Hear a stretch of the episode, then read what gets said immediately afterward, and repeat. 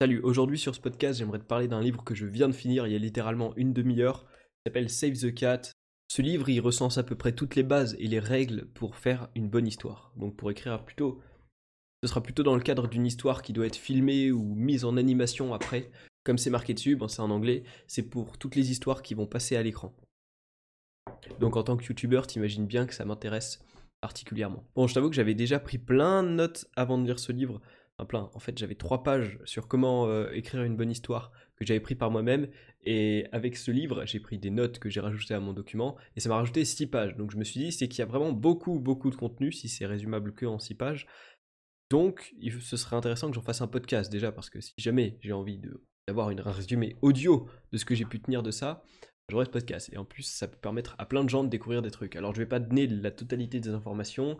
J'aime pas trop euh, convertir du contenu qui est payant et qui a demandé du travail contre rémunération en du contenu gratuit disponible pour tout le monde. Mais je vais donner les idées principales et certaines pistes. Je vais surtout m'attarder sur des conseils théoriques sur l'histoire et pas sur des conseils pratiques sur comment l'écrire, quels sont les meilleurs outils à utiliser, comment la promouvoir, etc. L'idée la plus importante, c'est que ton histoire, elle doit être résumable en à peu près une ligne ou une phrase.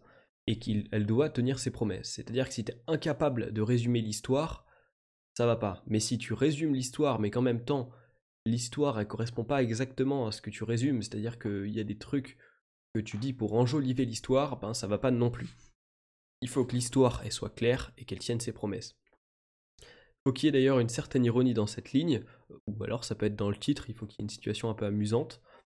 Et la précision d'un contexte dans le temps est souvent appréciable. Par exemple, ça peut être un film qui se déroule autour de Noël, où la, trame ce sera, c'est rien, un Noël qui se passe mal ou quelque chose comme ça. Ça peut aussi être un week-end en famille ou quelque chose comme ça.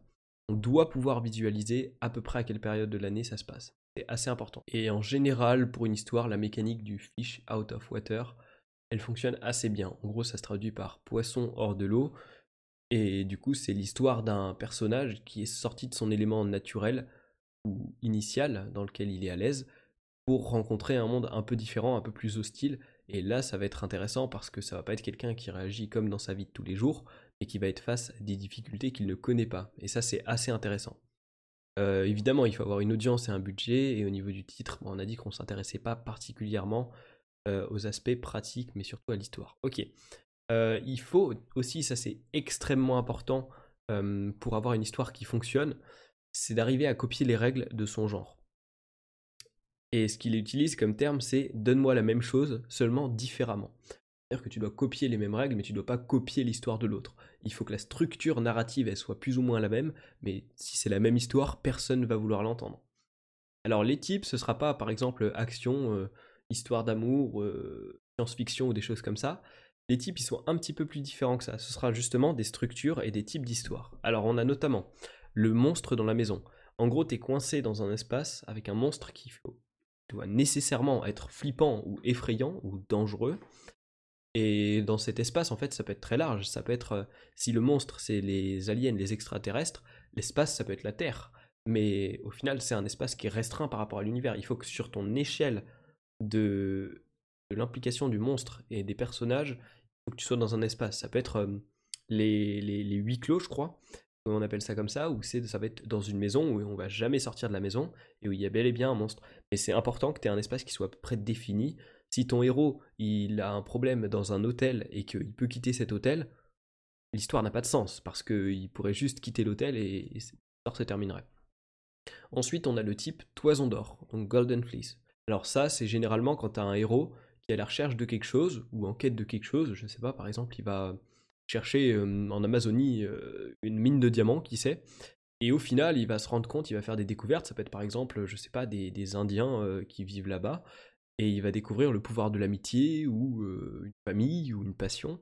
En fait, il faut que la personne, en cherchant quelque chose, ou juste en vivant sa vie, elle découvre quelque chose de bien plus grand que ce qu'elle cherchait initialement.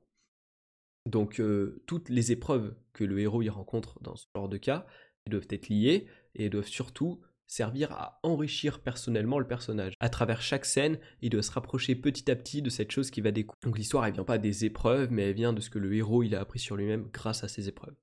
Ensuite, on a la mécanique du out of the battle. En gros, c'est j'aimerais avoir quelque chose, quelqu'un qui fait un vœu, il manque de quelque chose dans sa vie, et bim, comme ça, par magie, il obtient cette chose. L'exemple assez facile, c'est Bruce Tout-Puissant qui devient Dieu. Euh, bon, dans ce cas-là, il demande à devenir Dieu et il devient Dieu, et avec toutes les responsabilités qui en découlent, comme euh, dans le film. Donc le, personnage, il a l'air d'être dans une situation assez misérable, où on a envie que son vœu se réalise, ça c'est très important, sinon euh, le, vœu n'a pas de raison d'être réalisé. Donc c'est ce qui se passe, mais le personnage, il doit aussi affronter les difficultés qui sont liées du vœu, qui en découlent et qui sont les conséquences naturelles. Donc finalement, le héros, il va certainement découvrir que la magie de son vœu, elle fait absolument pas tout dans sa vie, et qu'il est certainement mieux de retourner à la situation initiale, ou plus ou moins, hein, l'objectif c'est pas de faire euh, départ, oh tiens il se passe un truc et on retourne au départ. C'est que tu vois, il faut qu'il ait une prise de conscience et que sa situation soit un petit peu améliorée quand même. donc voilà, ça permet surtout assez souvent de mettre une morale à la fin sur euh, des fois on, pense vouloir des choses et au final ça nous apporte plus de problèmes qu'autre chose. Ensuite on a la mécanique du, du mec avec un problème. Donc c'est quelqu'un d'ordinaire qui se retrouve dans une situation extraordinaire. Et ça lui crée des problèmes à résoudre, naturellement. Euh, ce qui fait fonctionner l'histoire, c'est surtout la taille du challenge.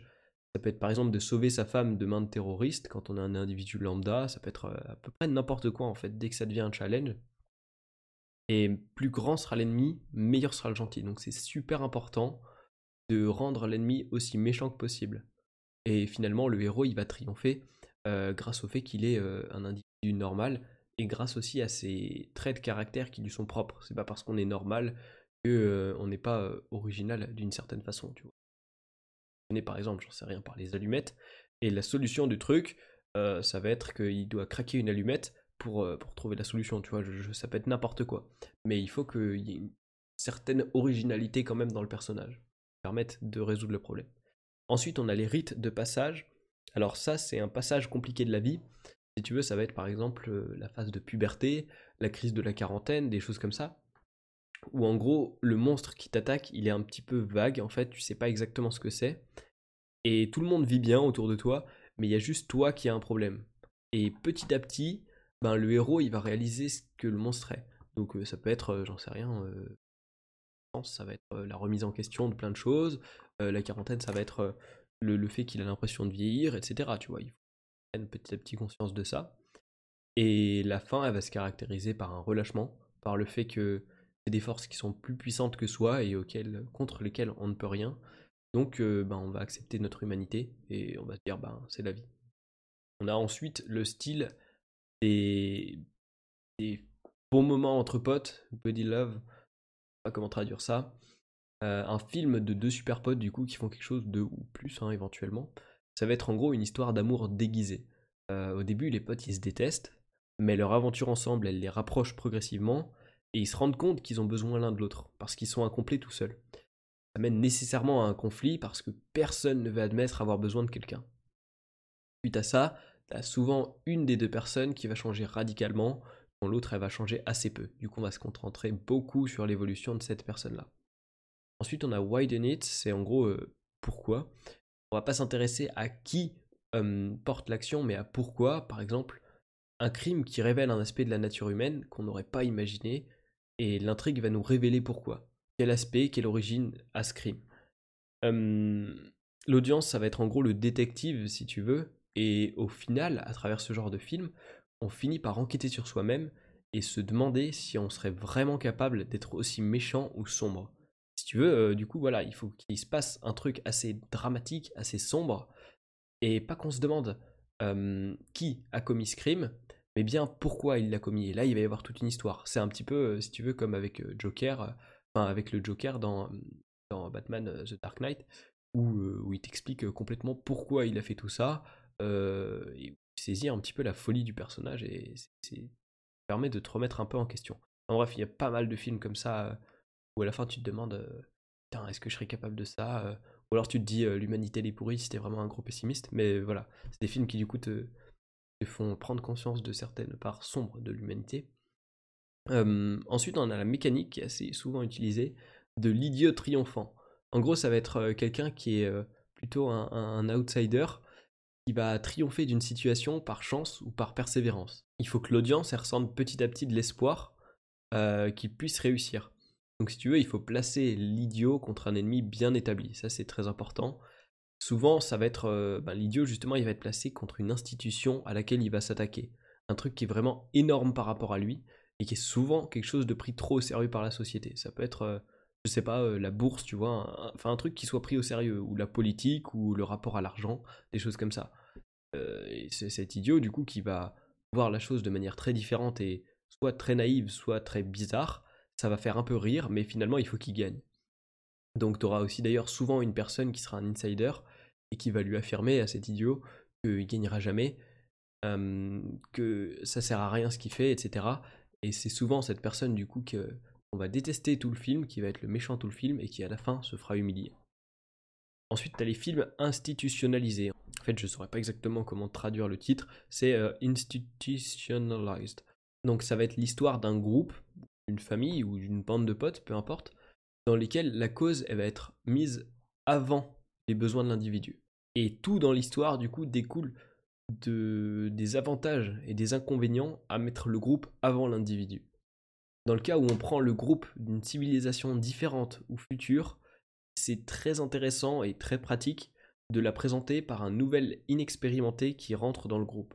Par exemple, si tu veux faire intégrer une secte ou un collège particulier, il faut que ton individu qui veuille le rejoindre, il apprenne les valeurs du truc, histoire qu'on comprenne à peu près qui sont les membres, et qui passe par des rituels assez compliqués. Ça peut être des rites d'entrée, du bizutage ou, d'autres choses, mais qui sont euh, une partie du groupe, tu vois. Il faut que ce soit euh, dans le cœur même et l'esprit du groupe, afin qu'on puisse mieux comprendre le groupe. C'est vraiment pas mal. Et puis, ou alors juste à quelqu'un qui va visiter, je sais pas, euh, mettons, il veut intégrer un musée, et eh ben il va se faire, faire visiter le musée par quelqu'un qui va lui dire ok donc là ce sera là où tu vas auras les toilettes là lui c'est le boss donc fais gaffe à lui il faut qu'en gros que tu aies quelqu'un pour lui expliquer et ça ça permet aussi au viewer de bien comprendre euh, l'histoire. Et ça, c'est assez pratique, en tout cas, pour le faire.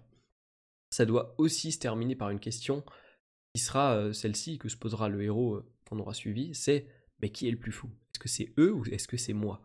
On sera souvent aussi face à un sacrifice qui sera au profit du groupe et avec un impact aux conséquences sujettes à interprétation. Par exemple, le héros, pour sauver son groupe, il va accepter de perdre la vie, au final, ben, le problème auquel était soumis le groupe, il va quand même se poser comme si le sacrifice avait servi à rien. Et du coup, ben, on va commencer à se poser des questions sur le sacrifice. Enfin bref, dans tous les cas, il faut que tu aies un sacrifice qui ait une interprétation qui soit soit euh, mitigée, soit euh, discutable.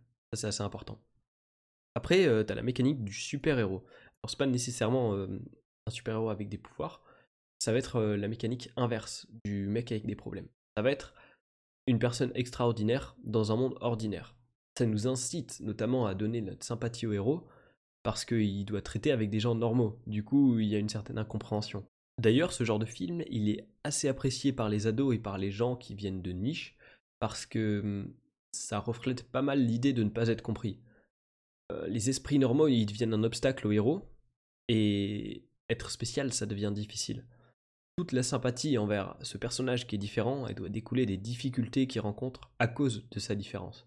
D'où le fait que du coup quand t'es un petit peu spécial dans ta vie, tu aimes beaucoup ce genre de film parce que tu t'y identifies pas mal.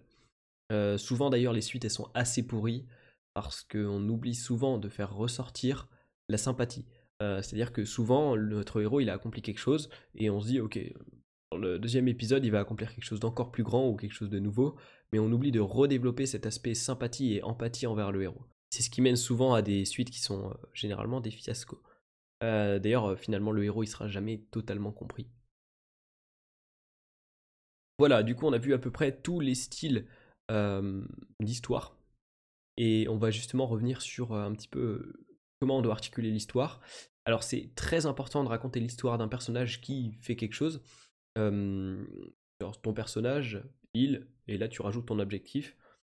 Il est comme ça, il fait ça, il, doit avoir une caractéristique qui le définit, c'est assez important. Et ton méchant doit aussi avoir un adjectif qui le décrit. Et un but, d'ailleurs, le personnage, le héros, il doit avoir un but auquel on peut s'identifier en tant qu'humain. Souvent, on va essayer d'avoir des besoins assez primaires. Par exemple, conquérir le cœur de quelqu'un, répondre à un besoin de richesse, c'est-à-dire est pauvre, il va être riche, réaliser son vœu, hein, on retrouve la mécanique du out. ça peut être quelque chose comme ça, ça peut être survivre, en fait, tout simplement, dans la mécanique du monstre dans la maison. Ça peut être des trucs assez primaires, en tout cas, et c'est pas un problème, même si on se dit, mon histoire, elle vaut bien mieux que ça, c'est très important que ce soit un besoin primaire qui soit au fond du but du héros. Il doit d'ailleurs nécessairement y avoir plusieurs personnages qui portent l'histoire et sur lesquels on peut se concentrer. S'il n'y en a qu'un seul, c'est pas l'idéal. Également, ton héros, dans sa construction de son personnage principal, il faut que tu prépares ton héros comme celui qui, qui créera le plus de conflits dans la situation particulière, comme celui qui aura le plus long chemin émotionnel et comme celui qui sera le plus plaisant démographiquement. C'est-à-dire que euh, si tu veux avoir un personnage qui doit devenir riche nécessairement dans ton histoire et que ce sera de ça l'histoire. Il faut pas que ce soit un mec euh, qui soit comme moi en situation à peu près normale, tu vois. Ce soit le gars qui soit le plus compliqué, qui soit extrêmement pauvre, qui soit presque en train de se demander si l'heure d'après il sera encore en vie. Parce que c'est ce qui va impliquer le plus long chemin et qui va créer le plus de conflits. Il part d'absolument rien et il va avoir beaucoup, beaucoup d'épreuves à traverser. Et c'est ça qui est très important aussi pour avoir une histoire qui tient la route et qui est développable le héros d'ailleurs, il doit aussi avoir, on revient sur cette idée de besoin primaire, il doit avoir des besoins primaires qu'il cherche à satisfaire. Hein. Comme je l'ai dit, ça peut être l'amour de quelqu'un, ça peut être aussi la santé ou la protection de quelqu'un, la peur de se faire tuer, l'envie de sexe, la faim, la survie, ça peut être plusieurs choses assez, assez primaires en général. d'ailleurs, c'est plus facile de faire une histoire de couple, de famille ou de potes. Ce sont des gens qu'on a tous dans nos vies, ça c'est important à noter. L'être humain, il aime les choses auxquelles il est habitué. Et si tu mets un personnage qui est auquel tu n'as pas un rapport qui est assez retrouvable dans la société, par exemple, je sais pas, un coach sportif, si tu n'es pas sportif, tu sauras pas exactement ce qui se passe. Si ton histoire c'est entre un coach sportif et son élève, ça va être un peu plus compliqué de s'y identifier que si c'était entre euh, un père et son fils. Donc voilà, ça c'est quelque chose d'assez important. Le héros, il doit nécessairement être celui qu'on veut le plus voir gagner, celui qui offre le plus de conflits, encore une fois, et celui qui est le plus appréciable. Un, héros, pour un bon héros, d'ailleurs, on doit pouvoir s'y identifier, en apprendre de lui, hein, apprendre des choses, tirer des leçons sur sa propre vie, et avoir une bonne raison de le suivre, de vouloir qu'il gagne. Au niveau de la structure, c'est important d'avoir une bonne image d'ouverture, une opening image. Euh, j'imagine que du coup, ça peut être la, première image que tu vois ou la première scène si tu veux faire un peu plus large. Euh, il faudra d'ailleurs nécessairement qu'elle contraste beaucoup avec l'image finale. Ça peut être, euh, je sais pas, un château délabré sur l'image initiale et un château complètement rétabli euh, où rayonne la joie à la fin du, film, ça peut, être, euh, ça peut être ça. Mais il faut que du coup ça donne le mood, que ça donne le ton du film et l'ambiance, mais que ça contraste aussi avec l'ambiance finale. Donc euh, voilà, et vraiment ce contraste c'est assez important. Ensuite on a le theme stated, donc le, thème du film. Il y a un personnage qui va poser une question ou un fait. ce sera pas le héros, mais ce sera souvent au personnage principal que ce thème sera donné c'est aller tout le long du film. Par exemple, je sais pas, ça peut être un, prince qui peut être la succession du roi parce que le roi est sur fin de vie. Et le conseiller du prince, qui peut-être sera un méchant, j'en sais rien, mais va dire au prince Mais est-ce que tu veux vraiment devenir roi? Est-ce que tu n'as pas envie d'une autre vie? Il faut voilà, qu'il y ait une question qui soit posée et que ça, ça donne l'histoire du film et que proposition, on puisse établir comment ça va se passer la suite du film faut pas que ce soit non plus trop euh, évident. Ça se place dans une conversation, euh, dans une conversation assez normale. Ça, ne doit pas être euh, inscrit partout sur les murs de chaque scène, mais ça aura un grand impact sur la suite du film. Ensuite, on a setup, donc c'est la mise en place. Il faut, capturer l'attention. C'est à ce moment-là que c'est important de capturer l'attention parce que sinon, ton viewer, il va soit changer de chaîne s'il est devant la télé, soit se barrer du cinéma ou demander remboursement. Euh, il faut présenter et exhiber le personnage principal. Il faut que tu comprennes euh, qu'est-ce qui va en être. Il faut que le personnage il veuille ce dont il manque. Et d'ailleurs, il faut créer six choses euh, dont il a besoin, six choses qu'il faut réparer. Le terme qu'il utilise, c'est six things that need fixing. Donc six choses à réparer. Voilà. D'ailleurs, c'est aussi la partie où on est un petit peu en avant la tempête ce qui se passe, c'est que si on continue sur la ligne du cadre de départ, on sait qu'on va droit vers la mort ou vers l'ennui ou vers quelque chose qui est absolument pas attirant et qu'il faut qu'il y ait un conflit pour que quelque chose se passe mieux dans la vie du héros. Et c'est pour ça que du coup c'est la partie avant la tempête. commence à introduire petit à petit l'idée que les choses, elles doivent changer. Ensuite, le catalyseur. Après que le contexte il ait été placé, bah celui-ci il explose dans cette partie. On place le conflit, un messager, une contrainte, un problème. Hein. Ça peut être euh, n'importe, quelle façon d'amener le conflit et le problème, mais il faut qu'il apparaisse à ce moment-là. C'est à ce moment-là qu'il y aura des événements qui vont changer la vie du personnage et qui seront souvent déguisés comme des mauvaises nouvelles. Ça va être le conflit, tu vois, on n'a pas envie de sortir de sa routine, mais ça va être le conflit qui va te permettre de créer une meilleure routine. C'est ça l'idée. Ensuite, on va avoir une phase de débat. Ça va être le moment où le héros il va réaliser que ce qui lui arrive est complètement fou et où il hésite complètement à s'engager là-dedans. Il ne sait pas si c'est la meilleure chose à faire, il ne sait pas s'il en ressortira vivant, il a énormément de doutes. Ça, c'est une partie extrêmement importante et qu'on retrouve à peu près partout. Ensuite, on a le pont euh, jusqu'au deuxième acte, Break into Two, en gros la rupture entre l'acte 1 et l'acte 2. Le héros, il quitte l'ancien monde, du coup, après ses doutes, il finit par euh, comprendre que c'était important qu'il s'engage, ou alors il n'y avait pas le choix. Mais comme on a deux mondes distincts, le changement, il doit être définitif. Par exemple, ça peut être euh, euh, un gars dans une famille qui doit quitter sa famille pour aller faire un projet, mais sa famille, elle lui dit si tu nous quittes, t'as plus le droit de revenir ou on te considère même plus comme notre fils. Ça peut être une manière de matérialiser la chose c'est important pour le héros et c'est le moment où le héros prend sa décision. Après, on a l'acte 2, du coup, la, la B-story, la deuxième, la deuxième histoire. C'est souvent l'histoire d'amour euh, qui porte le thème du film. Et on a une rupture avec la gravité de phase de débat et de la phase de transition envers le deuxième acte, euh, qui sera souvent alignée avec la première histoire. C'est-à-dire qu'on va retrouver pas mal d'éléments, mais avec une un nouveau point de vue, une nouvelle facette ça va être le moment où le héros il prend des forces et de l'expérience pour l'acte final. Ça va être vraiment euh, ce moment où il va se construire, où il va construire des relations, construire, euh, construire des choses en fait. C'est cette phase-là. Et d'ailleurs, on va intégrer beaucoup de nouveaux personnages qui vont servir pour l'acte 3. Après, on a la partie Fun and Games, euh, du coup, la partie un peu marrante. Et c'est d'ailleurs de cette partie-là qu'on va tirer la majorité des clips du trailer. Ça donne la promesse des prémices. Ça répond à la question euh, pourquoi est-ce que je suis venu voir ce film? C'est le cœur du film, c'est les bonnes idées et les scènes. C'est là-dedans un peu ton côté fourre-tout dans lequel tu vas mettre euh, tous les trucs un peu sympas que tu avais envie de mettre. Tu l'apprends, tu l'aimes et tu la vis. Ensuite, on a la, le milieu, donc euh, midpoint, c'est l'image de milieu.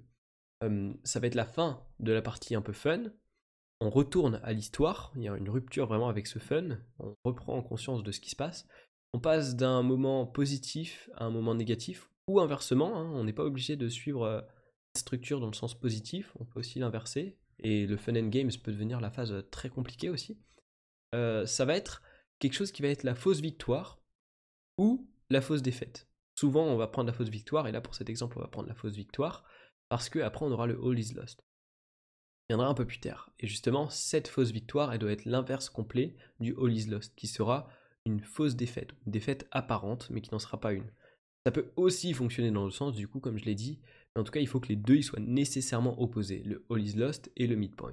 Je reviendrai sur le All is Lost. Après être arrivé au milieu, on va arriver à la phase où les méchants ils commencent à arriver. En fait, c'est la partie la plus compliquée à écrire en général. Après avoir été défait, ou après juste s'ils commencent à apparaître, les ennemis se regroupent en force et l'équipe du héros elle est en proie au doute. C'est ce moment-là où tout a l'air d'aller très très mal.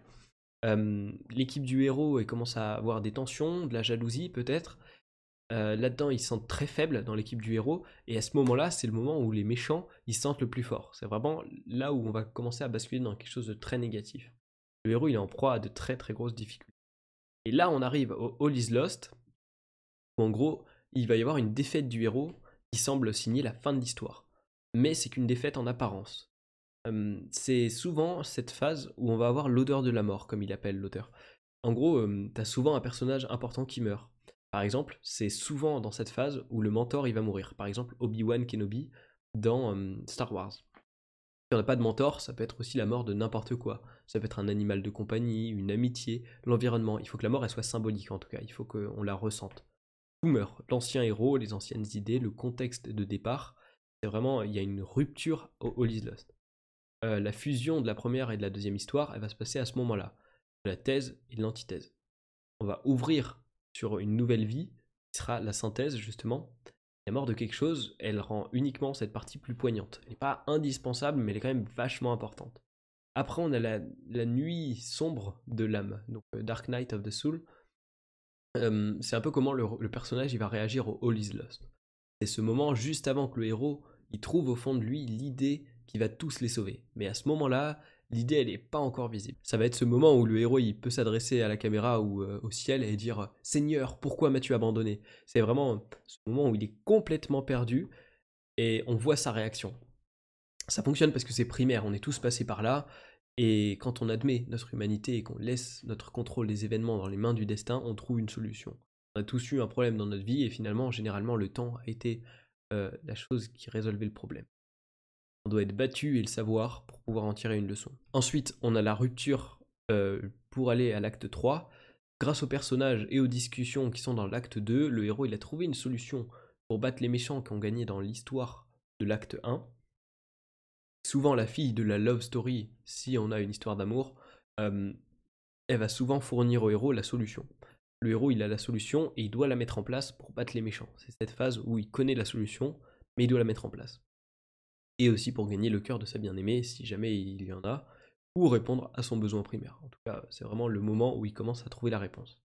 Ensuite, on a la partie finale, qui sera quand les leçons apprises vont être appliquées. Euh, on va être sur la phase où le héros il va triompher.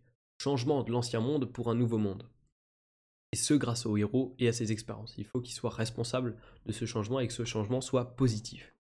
Il faut que les méchants ils soient dissolus pour euh, qu'on rétablisse l'ordre. Les lieutenants et les hommes de main y meurent, et puis le chef, à son tour. La principale source de problème, elle doit être complètement démantelée pour que le nouveau monde puisse exister. Ces deux choses sont incompatibles. Si les méchants existent encore, le nouveau monde ne peut plus exister. Et euh, c'est souvent cette phase où on aura une nouvelle société qui va naître. Le héros, il doit pas juste gagner, il doit complètement changer le monde d'une façon satisfaisante émotionnellement. Si on est frustré du changement qui a lieu, l'histoire n'est pas bonne. Et finalement, on a l'image finale, comme on l'a dit, qui va être opposée à l'ouverture, l'image d'ouverture, à la première scène. Euh, et c'est une preuve, du coup, du changement bien réel. Après, on a des choses qui sont assez connues en général. Il faut que à chaque scène, il y ait un changement émotionnel. C'est-à-dire que si ton personnage il rentre dans un bar et qu'il est tout content parce qu'il va boire sa bière, il faut qu'il y ait une baston par exemple ou un personnage qui vienne lui annoncer une mauvaise nouvelle et que hum, ça crée un conflit. Il faut nécessairement un conflit dans chaque scène et il faut que la teneur émotive de la scène, elle change. C'est-à-dire euh, qu'elle passe de positif à négatif et puis la scène d'après, elle va passer de négatif à positif. C'est-à-dire que en sortant du bar, il est complètement, euh, complètement euh, à la ramasse. Il va pas bien du tout. Et là, il va faire une autre rencontre qui va lui remonter le moral, ou alors il va prendre conscience de quelque chose va changer la donne, ou alors à travers cette mauvaise nouvelle, il va trouver une idée pour la suite. En fait, il faut que la teneur émotionnelle de chaque scène, elle s'inverse à chaque fois, du début à la fin de la scène. Sinon, la scène, elle n'a aucun sens et vous pouvez complètement l'enlever du script. Il faut penser chaque scène comme un mini-film, si on voulait. Donc vous voyez, hein, comme cette structure, on la retrouve aussi pas mal dans les musiques, par exemple. C'est une, structure qu'on retrouve assez euh, à, beaucoup d'endroits. Euh, dans les musiques, on a notamment couplet-refrain, couplet-refrain, euh, pont, couplet, refrain. Donc on a acte 1, acte 2, Olislos, donc le pont, genre euh, transition, on a l'impression que ça va être terminé parce que ça change. Et re, euh, acte 3. C'est quelque chose qu'on retrouve pas mal. Ça, il l'a pas marqué, ça c'est mon interprétation. Moi j'en suis fier, du coup je la mets dans le podcast. non, mais du coup, c'est une structure qu'on retrouve pas mal et qui fonctionne assez bien. on, peut aussi, on peut aussi lier ça à la règle du jamais 203 on fait trois actes parce que deux ça sonne un petit peu un petit peu court ou un petit peu simple et quatre ça commence à être un peu beaucoup.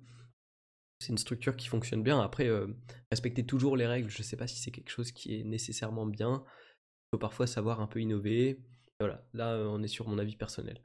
Donc euh, après à part ça il explique pas mal de règles qui sont intéressantes à mettre en place et pas mal d'erreurs qu'on fait souvent. Je vais citer juste deux trois règles parce que j'ai pas envie de, d'expliquer absolument tout le livre. euh, ce serait pas cool envers l'auteur. On a notamment, euh, par exemple, le pape dans une piscine. En gros, c'est le nom de la règle, si vous voulez. En gros, il explique ça euh, parce que c'est une scène où il a vu que le pape il nageait dans une piscine pendant qu'un autre personnage expliquait des trucs. En fait, c'est la partie où je vais donner tous les détails qui sont chiants à expliquer, mais qui sont nécessaires pour comprendre l'histoire. en fait, d'un point de vue audio, tu vas entendre les détails, mais d'un point de vue visuel, il va se passer un truc complètement aberrant ou complètement surprenant qui va captiver ton attention visuelle, mais en même temps, ton subconscient, il aura entendu ce qui se dit et ça va te permettre de comprendre l'histoire. Ça, c'est quelque chose qui est assez pratique pour, euh, pour intégrer des données. Ensuite, on a le euh, Double Mumbo Jumbo. Ouais, le nom est assez compliqué, on dirait un combo de la mort qui tue. Euh, c'est en gros le fait que le public il va accepter qu'un seul événement magique pendant le film, pas deux. Par exemple, lui, l'exemple qu'il prend, c'est avec Spider-Man. Spider-Man, j'ai dit le nom vraiment très français, voilà. Spider-Man du coup. il explique que quand ça passe à la télé, il n'a jamais envie de le revoir alors qu'il aime bien le film, parce qu'en fait, Spider-Man, c'est un mec qui se fait piquer par une araignée et qui chope des pouvoirs magiques. Ok, ça devient, c'est complètement magique comme, enfin des pouvoirs magiques, des pouvoirs d'araignée. c'est un événement qui est complètement magique. Donc ça, c'est le premier événement et normalement, ça devrait être le seul. Mais après, à côté de ça, on a le gobelin vert là, enfin, je sais plus exactement le nom en français, qui, qui lui aussi, suite à des expériences, développe des pouvoirs magiques. Et là, ça devient beaucoup trop. Il y a deux événements magiques dans le même truc et là, le, public y perd pied, il n'y croit plus. Et c'est pour ça que c'est un truc qu'il faut éviter au maximum. Après, euh, à part ça, on a, on a pas mal de choses. Euh, je vais peut-être en citer un dernier. C'est euh, l'équipe de Press Out. Il faut pas prévenir la presse si c'est un événement surnaturel. Par exemple, E.T. Il, cite pas mal d'exemples de E.T. Dans E.T., donc l'histoire d'un extraterrestre qui est envoyé, enfin qui est envoyé, arrive sur Terre. Je sais pas exactement l'histoire. Longtemps que je l'ai vu ce que la famille pourrait faire qui le recueille, c'est prévenir la presse directement et dire oh regardez on a cet alien et éventuellement en tirer parti ou, gagner de l'argent.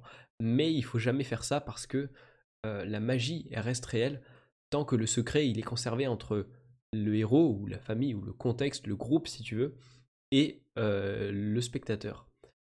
Si d'autres personnes commencent à être au courant, la magie se perd et, l'attention est, beaucoup moins intéressante euh, tu, peux moins captiver l'attention quand euh, tout le monde est absolument au courant de ça, alors que euh, des fois il faut le cacher, il y, il y, a, cet aspect un petit peu secret, mystère, cet aspect on est dans la confidence et tout le monde ne le sait pas, et en plus ça permet de, quand tout le monde va découvrir ça, d'avoir un véritable enjeu de, drame, et ça peut être le All is Lost. Donc c'est plutôt, plutôt quelque chose d'assez intéressant et à garder en tête. Voilà, du coup on a fait à peu près le tour. Je sais pas si j'ai grand chose à ajouter, j'ai pas, j'ai pas particulièrement réfléchi, j'avais juste envie de partager ça parce que je trouvais, euh, ça vraiment très intéressant. a, il regroupe vraiment ce, livre, je vous le conseille sincèrement si vous aimez raconter des histoires comprendre le fonctionnement des histoires. J'ai été assez bluffé, notamment par. alors peut-être que c'est un peu moins clair parce que c'est quand même un livre qui fait, ça fait 200 pages, c'est pas énorme, mais il y a un peu plus long que ce que je cite juste sur ce podcast. Il y a beaucoup plus d'exemples et de détails.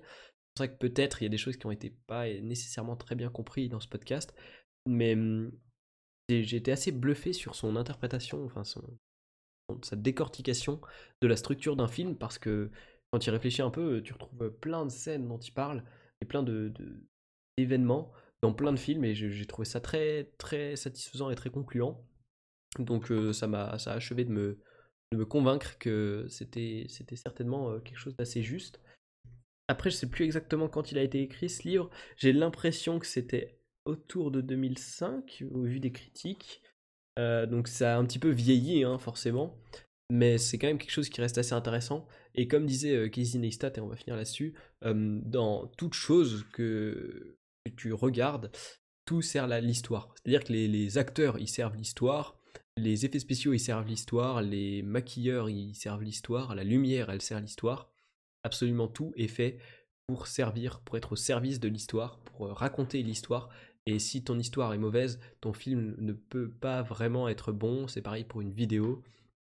Que c'est assez important d'avoir une histoire qui tient la route et qui est intéressante. D'où le fait d'avoir euh, cette structure. Mais encore une fois, je ne suis pas convaincu qu'appliquer les règles tout le temps, ça ait du sens au très long terme. Des fois, il faut, il faut savoir innover.